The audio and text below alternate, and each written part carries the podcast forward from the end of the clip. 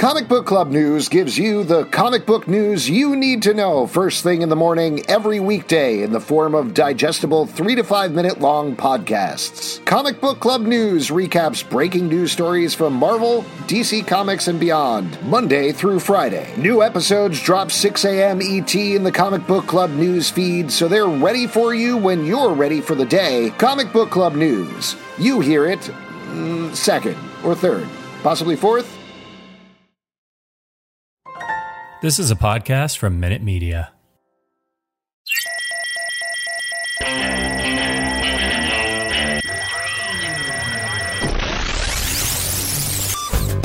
What is up, everybody? Welcome to the Stack. I'm Alex.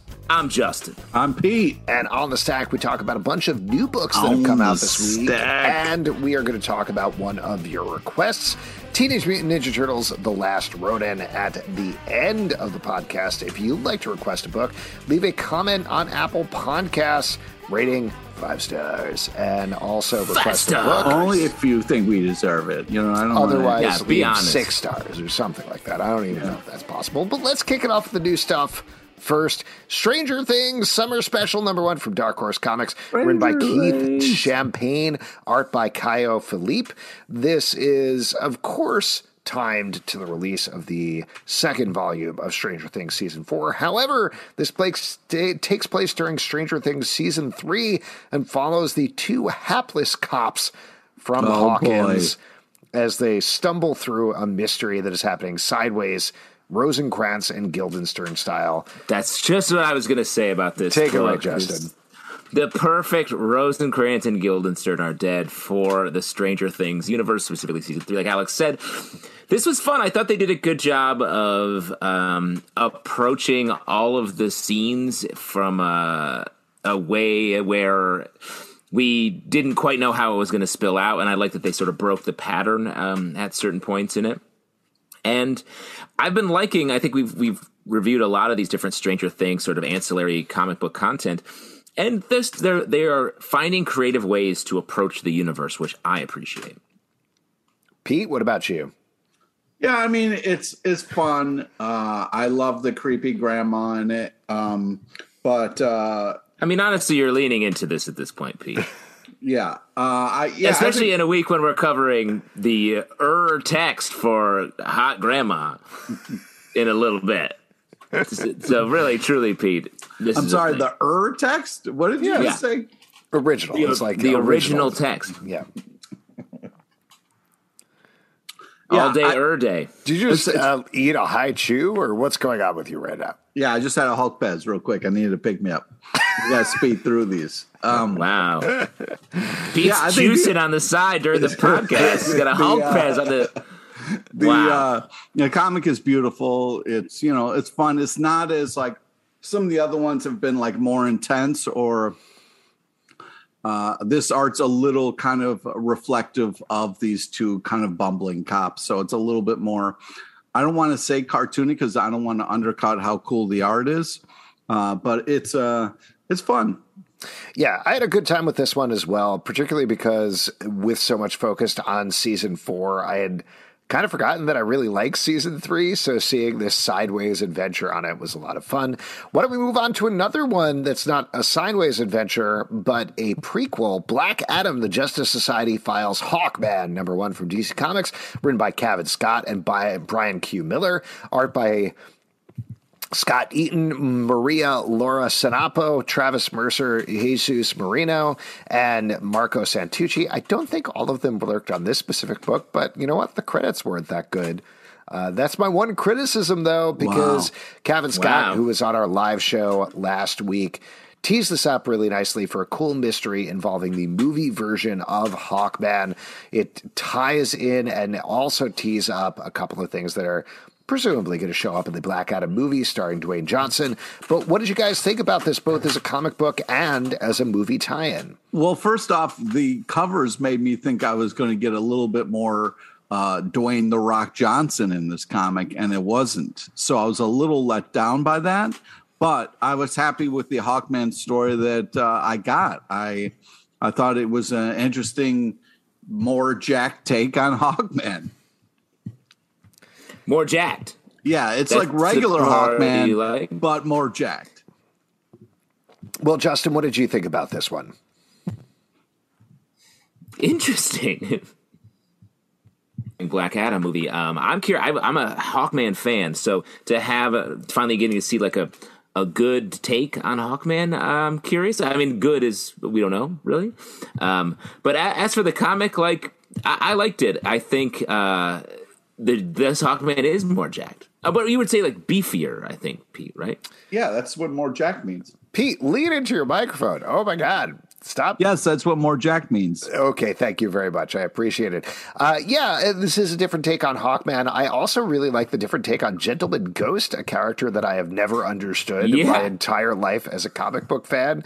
This is the first time the character actually worked for me. I thought it was really good here nice. and a good villain, so I was very happy He was about that. he was more of a man than a gentleman. I felt like in this. Ooh, interesting. Exactly. Hot take. Next up, Jane Foster, the Mighty Thor, number two, continuing our tour of teeing up major Movies. media properties from Marvel, written by Torin Grondback, art by Michael Dowling. This issue, unlike the other two that we mentioned, this is only in name only, uh, tying into. um, Thor, Love and Thunder. Here, we're getting a Jane Foster who is Valkyrie. She is grappling with her identity, taking a tour of the Marvel Universe as some bad things are coming, well, have already come for Thor. She is investigating the mystery of where he has gone. Pete, what'd you think about this one? Well, I hope like this is like half of what the movie we're going to see here with Love and Thunder. This is a cool Jane kind of take, and um, uh, I feel like uh, you know if we're not going to get this in a movie, now I'm a little sad about it. So, uh, but I I like this. I thought it was great. Art was fantastic. Love the kind of action and uh, kind of the explanation of uh, kind of the different handoff for the title of Thor. I mean, a lot of Thor comics are like pretty intense bad news for Asgard and Thor in general. This one was more stressful for me. I don't know why. It just feels like it's everything bad happening at once. Um, I really like the the way they're treading the line between Valkyrie and uh, and Thor Mjolnir, and like we're not really seeing uh, the uh, the Thor, the Jane Thor uh, yet. I think is interesting. Um, and uh, I don't know what the where we're going. It's just bad things, bad things, bad things, and there's still sort of the the, the trail the the trail of crumbs that she's chasing. I agree. This is a very stressful read, but I think that's down to Torunn Grønbekk, who has been turning in some really good comics lately. Uh, the art by Michael Dowling is good, and there is a cameo by one of my favorite underused Marvel Comics characters. This ties back to this is kind of a spoiler, but ties back to Inferno, one of my favorite crossovers. So I was very surprised to see this character show up here, but it's cool and it's fun. Next up, Mind Management Bootleg, number one from Dark Horse Comics, written by Matt Kindt, art by Farel hmm. Dalrymple. This is bringing back Mind Management, a property that is about a secret society slash organization that has been controlling and running and saving the world for decades. One of the things that really characterized the first version of this series is Matt Kindt was playing around with the comic book form the entire time. There were always coded messages everywhere and things hidden in the margins of the comic. Here we get a little bit of that. And it is so cool. Farel Dalrymple's art is so awesome. And even though it's a new iteration, even though I didn't know that I necessarily wanted more mind management, I am so excited to have this back. I don't want to spoil any of the surprises here, but same sort of thing, playing with it in new versions. I love this. What about you this guys? is this is a really smart comic. It's done really well. Uh, the art is amazing. It's quite an adventure. It's a fun, like, oh man, you don't know what's going to kind of happen next. I I had a great time with this. This is really impressive. I uh, sorry to interrupt you, Justin. I'm just Please. I'm surprised, pleasantly surprised to hear that, Pete, because I was a little worried given that there's a lot of interstitial and written information, which is something that you hasn't necessarily loved over in the X Men comics, Pete. I was worried reading this that you were not going to like it.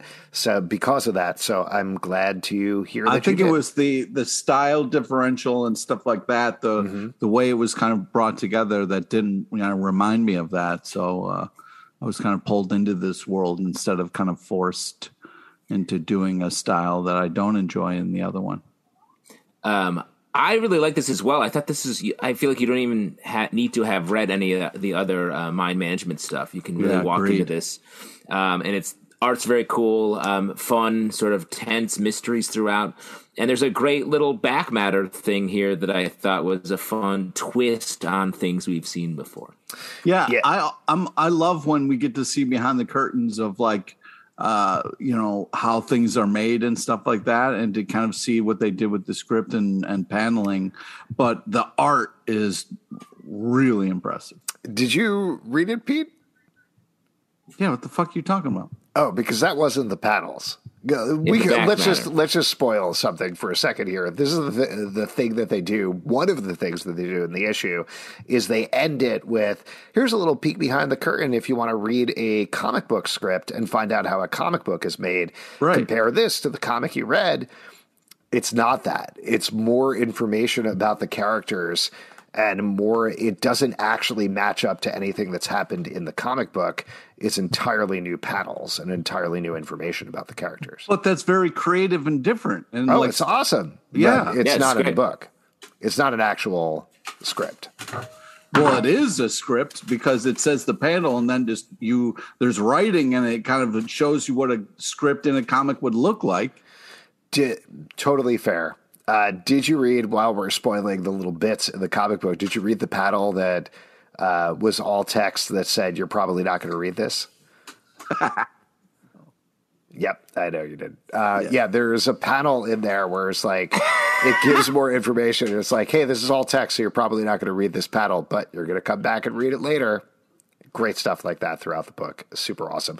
Let's move on to an ending here that's a little more straightforward, surprisingly, by comparison. The Joker number 15 from DC Comics, written by James Tynion IV and Sam Johns. Art by Giuseppe Camuncoli and Sweeney Boo. This is the final issue of Joker, tying up the mystery of Commissioner Jordan, Jordan, Commissioner Gordon, sorry, track.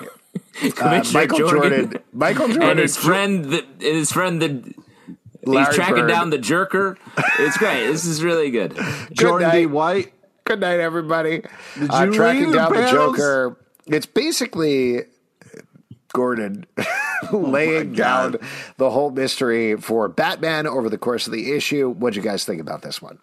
Well, regardless of uh, you know what you, I, I thought it was like kind of just a little bit of a letdown because it was a just a debrief the whole time. It was kind of Gordon monologuing to Batman. That's So- nice. That's the that's the point. It's where the mystery is unfolded for. Oh, us. oh, I didn't know this is the part where I you would just cut me off and kind of ruin what I was building towards. Cool. Uh, yeah, that's what I was going to say. That it was like it was this thing that was kind of like a, a letdown as far as like we're not living the action live, but the fact that at the end of it, you know, Gordon and uh, kind of talking about like how much he likes these talks on the roof and like what it means to him was interesting and cool. Uh, but as far as like the oh, what's going to happen tension was gone because it was afterwards in the debrief. So what you're saying, and Pete, is you both liked it and absolutely hated it. Exactly. Thank you very much. Yeah. Just to boil Uh, it down. What, what Um, did you think about it, Justin? I liked it a lot. Um, there are a lot of great twists and turns that we get sort of exposed here. Great callbacks. I don't want to spoil them, but great callbacks to some characters from the past and uh, some sort of repeated action that will haunt um, James Jurgen, the um, commissioner, for quite some time. Uh, and uh, you know, Old I- JJ. JJ, I feel like they pulled this off. Uh, I mean, to do this series and have it be pinned to Commissioner Gordon the entire time, I don't think we really anticipated that. And they never switched perspectives, which I thought was cool. It was impressive the fact that we got this amazing Jim Gordon story in the Joker book uh, and delved uh, really deep into this, these characters. So it, it is impressive what was accomplished in this overall. I'm on the same page with you, Pete, just in terms of this is not what I was expecting for the final issue, but structurally making this basically like an Agatha Christie style mystery where the detective yeah. lays out everything in the final uh, scene or whatever it is. I think that made total sense overall, this has been a phenomenal book that I've really liked a lot. Yeah. Captain America, Sentinel of Liberty, number two from Marvel, written by Jackson Lanzing and Collin Kelly, art by Carmen Carnero. Captain America, among many other things that he's doing, is exploring a mystery about his shield and what it actually means in a secret cabal that may be have originated that symbol potentially. There's some big revelations in this issue. This book is killing it, I think. I love this. What about you guys? Yeah, I mean, I, I agree. Oh, go ahead. Go ahead, Pete. You go. Uh, I was just really impressed with the uh, swings that is taking and the moves that is happening. Uh, the way it kind of just kept ramping up was really impressive. I also really like the small moments of like teaching the kid how to box and all that kind of stuff. Uh, I keep thinking like, oh, I understand what's happening in this comic, and then it keeps making better choices, which is really enjoyable. Go ahead. You're familiar with a wolf in sheep's clothing, right? Yeah, like in, if you're That's in a how field. I roll every like, day. Sure. Yeah, Pete dresses a sheep. But he's a blood hungry wolf. Um, I feel like this comic is a great comic in, that wrapped in just a regular comic, like a comic we've seen before, because it feels like, oh, here's Captain America. He's just starting over, yeah. being an aw shucks hero, going out and doing stuff. But uh, it's just a great version of that. The art is really nice, really clean, and the mystery is really engaging. And it's using Captain America history, but also sort of remixing it in a way that I just didn't see coming, like you're saying, Alex. Oh wow, uh, really well said, Justin. oh, thank you, Pete. Yeah. Wow, friends. Starhenge, Book One, The Dragon and the Boar, number one from Image Comics by Liam Sharp. This is a remix of Arthurian remix. mythology over multiple timelines. It is absolutely wild, but in my mind, it stands out for the incredible art by Liam Sharp, which uh, I I would say it's worth it for the art alone. Pete, what would you say? Wow. Well, it's fun when you know your fellow podcaster takes everything that you wanted to say, uh, and then you immediately say, "Hey, what are your thoughts?" You know uh, what, Pete? That's a bananas good point. I'm glad you said.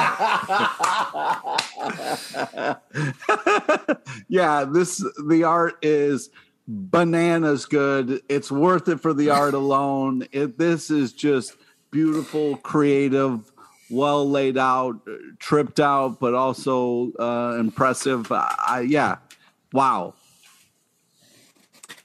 It's bananas for the good alone. It's a uh, kick in the art pants the entire time.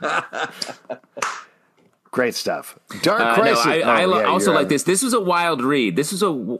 This, uh, I was going to say a little bit more. This is a wild read and a wild ride that I liked. Really good stuff. Uh, definitely like very European comic style. So if oh, you're into that sort of thing, I think weird. check this out.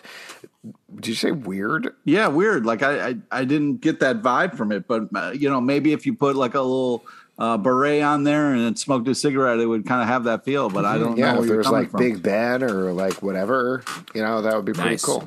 Yeah, is Alex it just, just went to Europe. You uh, you know, it it was uh, beautiful, and the artwork was like so kind of huge that it made you think of the across the pond. I'm just trying to. Yeah, it was I when mean, the guy for me it was when the guy barfed the fish. you were like, oh yeah, Europe. I was Europe. like, that's Europe. Yeah, uh, and when they played Scotty doesn't know, I think that did it. Oh well. wow, good for you, Miss Guzzi, Miss Guzzi. Dark Crisis number two from DC Comics, written by Joshua Williamson, art by Daniel Sampere. In this issue, Titan's Tower is under attack by Deathstroke and a cadre of villains. How are you guys feeling about this event so far, two issues in? Well, first off, the covers were cool. Very cool. I think this is super fun. Loved all the cool fight scenes Uh, built tension nicely. I, I love the um, cyborg entrance in this. Uh, yeah, when it was just kind of fighting, uh, focusing on the fight scenes, I was in it to win it. Uh, I'm not sure what's happening as far as like a bigger arc yet, but uh, hell's to yeah, let's do this. I love the cyborg entrance, but I don't know what's happening otherwise in this book. Um, I, I think it's this event is interesting. It's not what I expected. It's very focused on sort of passing the torch, uh, which makes a little bit of sense since the Justice League is sensibly dead and it's up to everybody else except for Hal Jordan, oddly, who's there. Um, but it's also such a focused event. It's very like uh, following these characters in sort of like one to one experiences. When I would think it would be more like the most crises events are just so big and jumping around so much, and this is not doing that.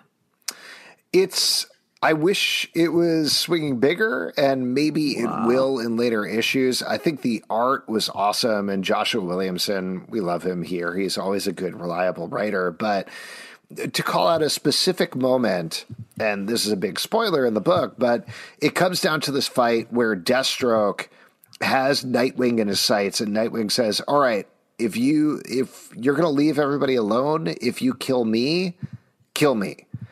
And they pull back from that and they do a classic comic book thing of like, no, it's not time to kill everybody yet. And they leave. And I wish, I don't want them to kill Nightwing, but I wish they yeah. had killed Nightwing in that moment. Like, that's no, the sort that's, of thing. That's the sort of thing that would feel like to be like, oh my God, what is happening in this book? And even if they reverse yeah. everything and everybody comes back to life by the end of the book, that's the sort of big swings I need from a crisis. Like I need a crisis to be like this changes everything. And if instead it's right. keeping status quo, yeah, but this is Final Crisis 2. This isn't the, you know what I mean? It's not like you got to take it down in the second one a little bit. It can't be such a huge crisis. It's got to be a little uh, bit. Yeah. Of, it's yeah. like how Harold and Kumar 2 was like a little bit of a letdown after Harold and Kumar go to White Castle. I mean, that was oh, the yeah. best one out of all of them. Come on, dude. You, you know. I like that. That's the reference that's uh, throbbing in your brain, right? when we're talking about this. Well, why don't we move on to another burgeoning event? Avengers Forever, number seven from Marvel, written by Jason Aaron, art by Aaron Kuder. In this issue, our Avengers are continuing their tour of the multiverse. Here, we're getting a bunch of Steve Rogers oh, all man. in a prison together, trying to figure out what's going on and how to break out. This was awesome. This was so much Very fun. Cool. The art was. I mean, great. I feel like when I was reading when I was reading this book, I was like, "Is this an issue of Ice Cream Man that has been somehow mashed up into the Marvel universe?" But no, like that's what I feel like we talk about this a lot. But Jason Aaron is just having so much fun in the Marvel universe right now, and he has like a total blank slate to just do whatever uh, he wants and he's making some great choices. Yeah, that's the thing. That's the nice thing about like a. Oh, Justin, do you have a question? I'm sorry, I didn't mean it. Okay. No, uh, no, no, no. Uh, I I will answer. I give answers in um in the form of a question. Okay, sorry, you raise your hand. So, anyways, I, I think it's one of those things where um Jason Aaron should be allowed to do whatever he wants because he is killing it. This is such a creative, cool comic that you wouldn't see for a normal like Avengers uh, so it's impressive what we're getting in this. And man, it's a lot of fun. I did not want this to end. Well, I, will also throw out there, not to pit one thing against each other, but the way that they're doing the multiverse in the movies and TV shows does not even come close to comparing to what Jason Aaron does in this one comic book. Like thinking very specifically yes. about multiverse and madness, where they're like, I don't mm-hmm. know. What if he was paint for a second? All right. Anyway, here's a universe where stop signs are different. Versus this, where you get so many different Steve Rogers and so many different iterations for a very specific thematic purpose that ties into the origin of Steve Rogers and gets to the core of the character. In 20 pages, it's fantastic. Love it. Moving on, though, Closet number two from Image Comics, written by James Tynion the fourth, art by Gavin Fullerton. This is following the story of a uh, little child who is scared of their closet, uh, and they have rights to be because there's oh a terrifying creature that lives inside, and the awful. no account dad who is taking them across the country as they move. Oh God, this book. Yeah, this was my favorite read of the week. I think. What this the was... fuck are you talking about? I literally was like nope and had to walk away. Like this was so fucking upsetting. F- fuck you for what you did to this little kid. Like this was really fucked up. Like i like you you set this up as somebody who's like oh yeah whatever i'm so wrapped up in my fucking life i'm not going to notice the turmoil that this fucking poor child is going through. And it uh, just is a nightmare scenario that i hated to see Well, play out I know you're calling it a nightmare scenario, not to jump on Justin, but Justin is upstate with both of his kids right now, and I feel like this is actually a dream scenario. Yeah, right, exactly. Well, that's what like that's what I loved about Wait, the book so you so want much. this to happen to your children No, I mean I just I tell my kids about the the alien monster in the closet a lot, just trying to like good. to start this process going. warn your kids Uh, man. But what I, I like about this book is that it um, it really gets into that. there's great intimate moments here, despite the fact that it's also terrifying for half of the book. so that's what's hard to enjoy the small moments, the slice Uh. of life stuff, because of the uh, horrible things happening uh, uh, to Well, children. That's what I think is so wonderful about this. I mean, first of all, Gavin Fullerton's art is sparse and beautiful throughout this book, even though it's mostly a conversation between two guys uh, outside drinking beers over a Two fire. But um, beautiful, beautiful stuff. So well done. There's a creeping dread throughout this Oh. book. Incredible.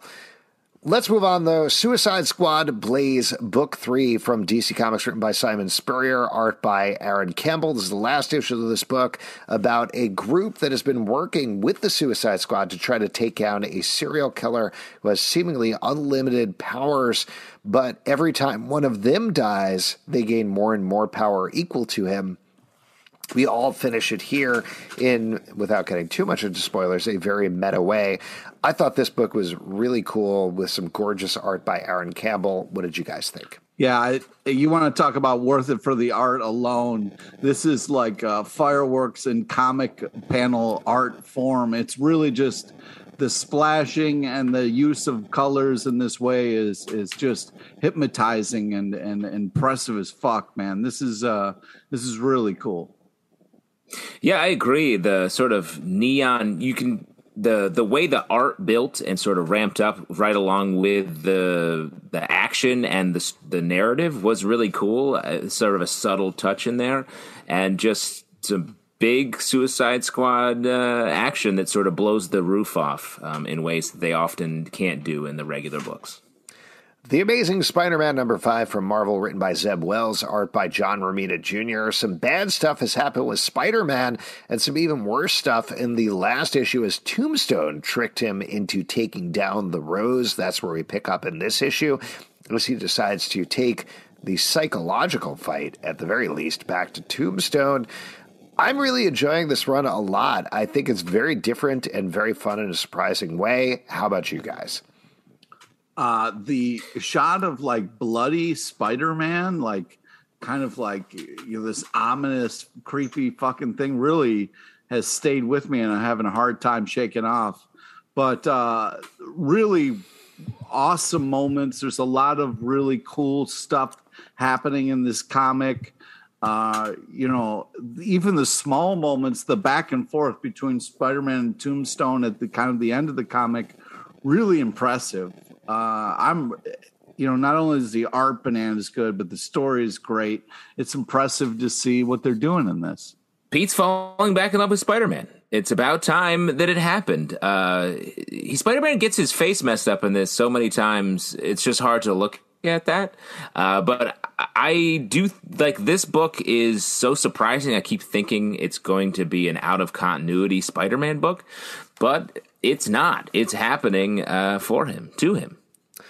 Really good stuff. Let's move on and talk about That Texas Blood, number 15 from Image Comics, written by Chris Condon, art by Jacob Phillips. This is following a serial killer with a Halloween mask who is stalking the town during winter, I guess. So he's a little bit A blizzard. Off. Yeah, a couple of months off, I guess. But Justin, you've been really digging this arc in particular. What'd you think about this one?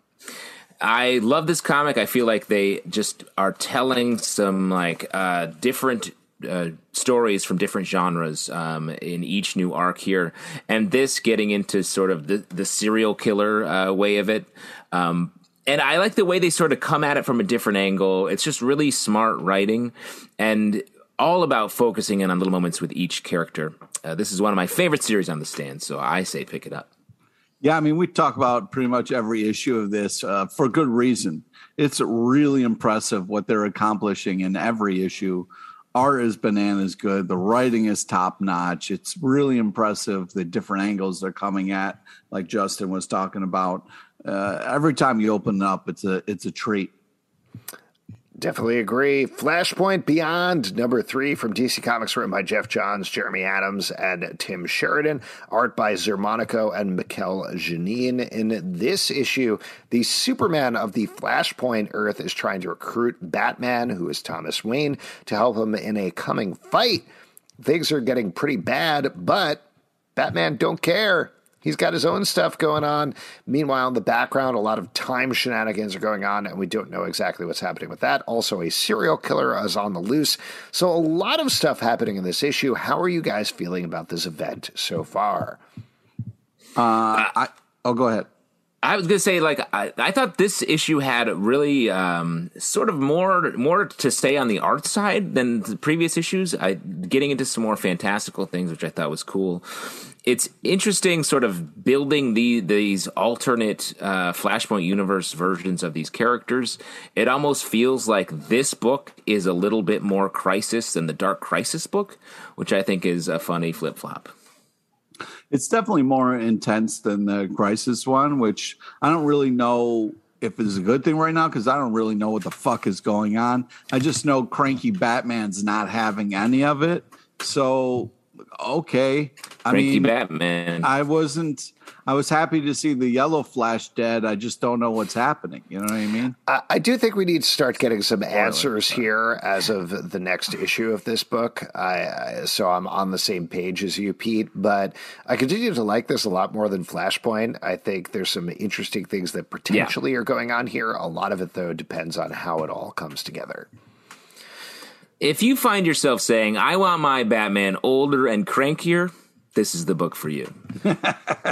Little Monsters, number five from Image Comics, written by Jeff Lemire, art by Dustin Nguyen. In this issue, our adorable little vampires have met a new predator who is trying to take them down just as they've tried human blood for the first time and are really enjoying it. So it's a real bummer for them.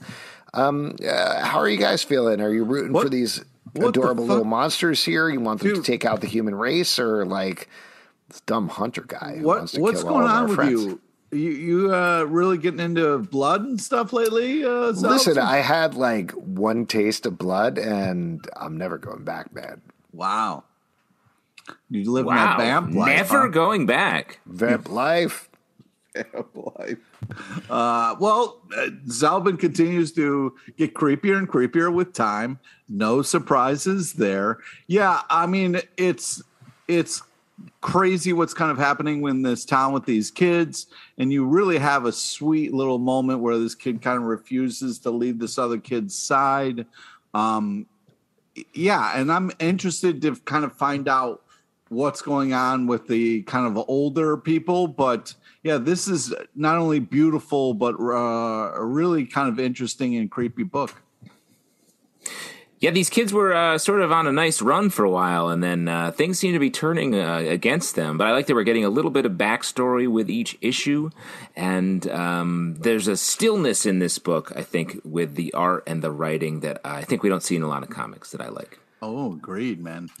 Batman Killing Time, number five from DC Comics, written by Tom King, art by David Marquez. In this issue, it's all coming down to a big fight in the park for our relic. We finally find out what that relic is, though we don't know exactly what it does, as well as a big revelation at the end of this issue. I know all of you, including myself, all, all two of you, and you. oh, okay. Really like this book, but what did the three of us think of it? Well, I I'm having a I'm having a blast with this. I love the art, uh, love the action. They're kind of really the pace of this is very enjoyable. Uh, this is uh, this is one of my favorite books. This is my favorite read of the week, which is something I never say.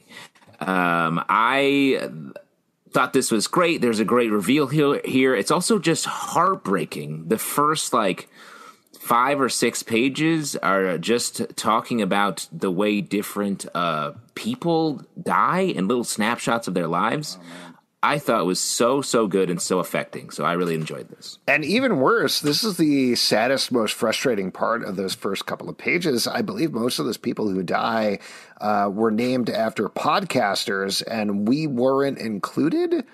And that's very upsetting. No, I want to die. I, yeah. I want I want a bunch of criminals. hey, we're on the same page with that one, buddy. You know what I mean? wow. wow. Oh my gosh. Dark turn. Let this late. This is a real slice of death, our podcast, and I don't know if I can handle it. Twig number three from Image Comics, written by Skottie Young, art by Kyle Strahm. In this issue, our main character is continuing his adorable but terrifying adventure through the land to save the world. Pete, I know you're a big fan of this comic. What did you think about this issue? This continues to be glorious uh, the art and storytelling, minimal words and text, which I just love. Get your fucking words out of my art. Let me enjoy this beautiful world. Uh, this is so creative and fun, but man, kind of takes a little twist at the end where our hero is maybe doing something that isn't hero like. Uh, I'm a little concerned about Twiggy's motivation, but man, goddamn, every issue of this is a, just fantastic. If you hate words on your RP, you should try paintings. They are fun. Uh, but I like uh, Twig a lot. There's a, I do think this character has changed so much in just the three issues that we've read of yeah. this book. Pretty impressive stuff. Poison Ivy number two from DC Comics, written by G. Willow Wilson, art by Marcio Takara. In this issue, Poison Ivy is continuing her journey across the country, trying yeah. to kill the entire world with a kill them all, baby. Viral pandemic. You like that, Pete? Yeah. Mm, wow. Okay, weird. Too soon? very soon? much too soon. Oh, but in this issue, she stops at a diner to spread her virus even further and encounter somebody who may swerve her from her mission. I'm loving how dark this book is. What about you guys? What do you think? I agree. If you're shitty to your wait staff, I can't you believe to die. Oh, sorry, Justin. You were going to say something. Wow, that's uh, another I was gonna say I can't believe how dark this book is. Like it again, another book that feels like it's not in continuity uh, because it's just like straight up murder. Um, and it, it, but it's really good. Like I love the way like Poison Ivy like meets this this woman and they sort of strike up some sort of connection, and she doesn't care. She lets it go. This it's just so creative.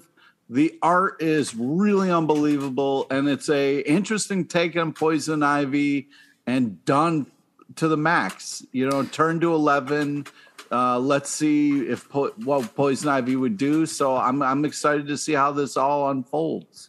And shout out to Marcio Takara on art. I love the different takes on Ivy, the different uh, takes on vegetation as well that she puts in here are so yeah. cool and trippy. It's a really, really good book. Very interested to see where it goes. Next up, Once and Future number 27 from Boom Studios, written by Kieron Gillen, art by Dan Mora. In this issue, the sword Excalibur emerges and all the Arthurian kings are going for it. Meanwhile, our heroic grandma is trying to stop them. Pete, go ahead. The the, the grandma of origin, Pete. Just, I mean, uh, this is crazy bananas. The the amount of all the things coming together here for the sword and the stone moments. Um, and yeah, you know, you're going to try. If you're standing near it, why wouldn't you try to pull it out, see if you're a hero or not? Um, I like that. I, I just you can't get enough of this grandma. You know, when we don't see her, I'm constantly wondering what's going on with her, what's she doing. Uh, it's just because you love her. It's one of the great characters in comic books and uh, I'm glad we were here to witness it because uh, you know this this changed history. This changed history. wow. How do you follow that up? I mean, I got to say, like, I do like this book. Um, but it still is like to me, it, there's it got just too big, and I don't know how they can just carve it back down mm-hmm. to a point where I can sort of understand why characters are doing anything. It seems like the characters are even like, okay, so wait, what are we doing? and uh, I just feel like I want a little bit more of a contained story with this one. I, I'm with you, Justin, on this. I got to be perfectly honest. When we were putting together this stack, I was like, ah, do we have to talk about this one? And then I realized Pete would get mad if we didn't talk about it, That's so right. I included it. But it's like where are we going? We need an end game for this title at this like, point. Was, we need to finish it. There was Golden Girls, and that brought up grandmas to a level that everybody could re- uh, sure. respect and acknowledge. And then there's Once and Future. You know what I mean? Like they're both doing the same. I have a question work. for you, Pete. There's yep. a book, and I swear I'm not making this up, coming out from Image Comics called Golden Rage, which is about yes. Hunger Games but with grandmas. Oh, if we man. start reviewing that, can we stop reviewing Once and Future? No, no. Wow. No, we can't. Oh man! All right, no trade there. DC versus Vampires, number seven from DC Comics, written by James Todd Tynion the Fourth and Matthew Rosenberg. Bergie. There we go. Art by Otto Schmidt. In this issue, a bunch of survivors are fighting against uh, the vampires who have taken over the country. They come up with a plan to try and take things back. Pete, I know you've really been digging this title. What did you think about this issue? This is just amazing art, amazing action, coming head to head. Uh, you get it all in the title, but they're just having so much fun with this event and I'm loving it. I think this is such a cool idea and a fun kind of expression of it. Uh, amazing last page. It was just great all the way through. There's some comics that are kind of like building towards the tension whatever. This is just like nonstop from start to finish, just a solid action packed comic that delivers on every issue. I'm having a blast. Wow, the energy is palpable. Um, I, I agree though with Pete. Like this book is so fun. It feels like it feels like they're just cramming every great idea uh, all, all, at once like they're running out of time with this and it's moving quickly in a way i didn't expect and i love how down and out our heroes are our little cadre of dc uh, stars the Ward, number two from Dark Horse Comics, written by Cavan Scott, art by Andre Ponce. As mentioned, we talked to Cavan Scott about this title and a little bit about this issue on last week's live show, so definitely check that interview out. But in this issue, our supernatural hospital is dealing with multiple things at the same time. There is a troll being born, there's a gelatinous cube that's eating somebody, oh, and a bunch of other things that are going on. They manage to figure everything out, but things don't go completely well along the way. Uh, we, I think, really enjoyed the first issue of this. What do you think about the second one? Yeah, I, I, I like it a lot. Okay. I feel like the way they're like really the premise is so strong, and they're just like, let's do the premise, and then we'll we'll key into these characters slowly and like build tease out sort of what's unique about them. But like, it's just fun. All the different uh, fictional or mythological uh, beings and characters that pop up here, and in scenarios where uh, you don't expect exactly how it's going to come out. Yeah, I really think this is a great kind of idea for a comic and really well executed. Where right now it's not really the main characters that we care about, it's all the characters that are going through trauma that are coming to this hospital. The whole like cube thing was hysterical and intense. And I really was like, oh man, this baby thing is all right, but I'm really interested in what's going to happen to this cube person. So, like, it, it does a great job of like kind of splitting things up and making it really fun. Um, and yeah, I'm really like the main characters, sure, sure, sure, sure, but I'm having so much fun with the other stuff. I agree. Very fun book. Last but not least, this was the request this week Teenage Mutant Ninja Turtles The Last Ronin from IDW Publishing. Story by Kevin Eastman, Peter Laird, Tom Waltz, and Andy Kuhn. Art by Kevin Eastman, Esau, and Isaac Escorza, and Ben Bishop. If I remember correctly, this is based on a old pitch slash uh, maybe they sketched some stuff out by Kevin Eastman and Peter Laird back in the day, back when they were originally doing Teenage Mutant Ninja Turtles that never got done. Eventually, they did it. Uh, and it was Kevin Eastman taking it. I know a lot of people have talked about finally it's Kevin Eastman and Peter Laird working together again. I don't think it was exactly that. It was Peter Laird being Yeah. like, sure, go ahead and do this thing. But they are working off of some of those layouts there. And it's all uh, essentially Dark Knight Rises, except with Michelangelo, is I think the Oh, go easiest way. fuck of- yourself by trying to do stuff like that to it. okay, it's Old Man Logan, except with Michelangelo. Now is that we're better? talking. What the fuck, man? He's, and Come he on. finally he finally pops his nunchucks at the end. No, but it is. It's like it has elements of Dark Knight Rises, except with the movie. I'm talking Why, about the why, are you movie. so, why are you so mad? Why are you so mad? because Pete? the reason I'm so mad is this book is more than some other fucking movie, and don't mash it up like this. It's book, more than the seminal Frank Miller graphic novel that everybody loves. I'm sorry I compared it it to things that people like. It's it's i guess it's fine to do that but what's upsetting is this is revisiting a team that changed comic books forever and created teenage mutant ninja turtles and revisiting it not only with the same black and white style but showing michelangelo as not this pizza party dude cowabunga but what he originally was was the heart of the team and You're it- right. I, I'm sorry, Pete. I apologize. I'll come up with a better metaphor. It's like uh, the 86 Mets uh, meets Teenage Mutant Ninja Turtles, and only Darryl Strawberry survived. Wow. So Darryl Strawberry is Michelangelo. Yeah, You he's know, like the I funny was one. gonna I was gonna say more Keith I was gonna say Keith Hernandez, but all right. Uh, I mean, okay, okay, I can see that You know, as well. maybe Lenny Dykstra, but uh, okay. Sure. I mean, Darryl I'm so Strawberry- sorry. Did I, I just walk into the wrong podcast? I feel I, I apologize. I'm gonna go. Maybe it's the one podcast down the lane here. It's Uh, yeah, this is left. you're listening to The Amazins, the podcast about the 86 Mets. Pete, what's your favorite You're thing about that to- apple that comes out of a top hat every time they hit a home run? Wow. Look at Zalben flexing his Mets knowledge on us. Whatever. I didn't know you were such a Mets guy. Yeah. Um, It's the only thing I Anyway, got going. Mama Mama Mookie. this. Uh, I think. I mean, I think Alex is right, and Pete. This is. You haven't really said what you actually think of this book, but it's. Um, it's using those influences and bringing them to uh, the turtles, and it's used in a way that I think is it's good. It's not like it's a clone of those things. I don't think it's insulting to compare it to them. It's a tonal thing, and it's like sort of that like gritty one turtle journey, just trying to keep on living. He's well, a, I think, yeah. I, what I'm worried about is what Zalben uh, is saying is cheapening what what we're doing here. You're And- worried about somebody listening to the podcast and be like, Ugh, Dark Knight Rises meets Teenage Mutant Ninja Turtles. Two things I like. No way I'm checking that out. Is that your fear here? No, my fear is that you're taking an original idea and aping it onto something that may or may not. Uh, uh, All right, you know, retracted. It's uh, it, so let's take it back. Oh, let's erase everything.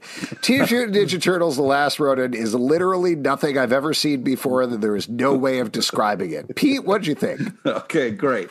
So what I really liked about this is it showcases my favorite turtle, Michelangelo. But no, it's it's about loss. It's about uh, you know uh, a family and you know the changing of the guard and a lot of different things that uh, for somebody who was kind of born and raised on the old Eastman and Laird Teenage Mutant Ninja Turtles, just to see these names together again was emotional. The the panel that uh, you know Mikey paying homage to his brothers as he's trying to get vengeance, and you get their weapons kind of used sporadically, and when you get to the nunchucks, the nunchakus, uh, my, I was fucking bawling my eyes out because there was something that I haven't seen since the 80s. And that's my favorite character, drawn exactly how it was back then. And it was really uh, uh, a fantastic story that only that also touched upon some of the old Eastman and, La- and Laird kind of themes and uh, move the story forward. So I was really impressed that we were kind of able to reach back in time with these flashbacks to the old style of art while having this new style also work with it. Um, just really, really powerful and so much fun. And I'm so glad someone recommended that we kind of take this uh, dip back in time, if you will, to uh, a, a moment in time of comics that really changed the game. I cried too. I cried, but when you said nunchakus. Uh, oh, nice. Go ahead, Alex. Uh, just real quick, Pete, am I allowed to talk about the plot of the book, or is that going to imply to people that it's derivative as well and has a plot? Derivative um, of itself. Go, yeah. go, ahead. You can go ahead. Just oh, don't great. compare it to something. no, I'm not going to compare it to anybody. I'm just going to talk about the plot. But I don't want anybody to be like, ugh, plot and get upset about that. So, Michael, rest of the turtles are dead. This is years later in the future. Michelangelo is alone and fighting against the guy who killed the rest of the turtles. Uh, spoiler for the end of the first issue, but he fails. And when he fails, he finds some old allies that help him build up the fight again up until there is a final fight with essentially this new shredder by the end of the issue. But as Pete mentioned, it goes through a bunch of different styles. We got the very old school Teenage Mutant Ninja Turtle style from the Eastman and Laird run. We get uh, some flashbacks within flashbacks, as well as things happening in the future. Justin, what did you think about this one? I like this book a lot. I think I uh, reviewed this already, but I guess we're deleting that because it was a derivative review from before. So we're saying what we said again, Pete, right? What are we saying? Just tell us what the fucking thought of the book, um, I did like it. I like I said, like it following the fun turtle as he goes on a dark path is um, it's a good story, and it does uh, remind me of other great stories. But that's what's great about reading stories. You guys weren't moved at all by the black and white, uh, kind of like scratchy, old school drawings of the of the Teenage Mutant Ninja Turtles. I, I love that. I mean, as a fan of the original Teenage Mutant Ninja Turtles and not the Teenage Mutant Ninja Turtles animated series or anything necessarily that's followed since, that does give me a nostalgic rush. I do think the first issue and last issue in particular of this are really good. Uh, the first yeah. issue is awesome. That's my so favorite. The one. first issue like, is my fave. Yeah, yeah. I think if you read nothing else, definitely read that. They're the, all good. It, the middle issues take their time and stay in a place when I wish it was moving the plot forward a little bit more. But it very pleasantly reminded me of what I like about those old Teenage Mutant Ninja Turtle runs where like it wasn't a joke. It was very deadly serious and horrible things could happen to the turtles all the time. And that's what this really leads into. And when it leads into that, like it does in the first issue and like it does in the last issue, it works really, really well. Um, but uh, there's a lot of really good stuff between it as well. So good thing. Thank you for the recommendation. If you would like to support this podcast, patreon.com slash comic book club. Also, we do a live show every Tuesday night at 7 p.m. to Crowdcast on YouTube. Come hang out. We would love to chat with you about comic books. Apple, Spotify, Spotify, Stitcher, or the app of your choice to subscribe, listen, and follow the show at Comic Book Live on Twitter, comicbookclublive.com for this podcast, and many more. Until next time, we'll see you at the comic book shop. It's bananas for the good alone.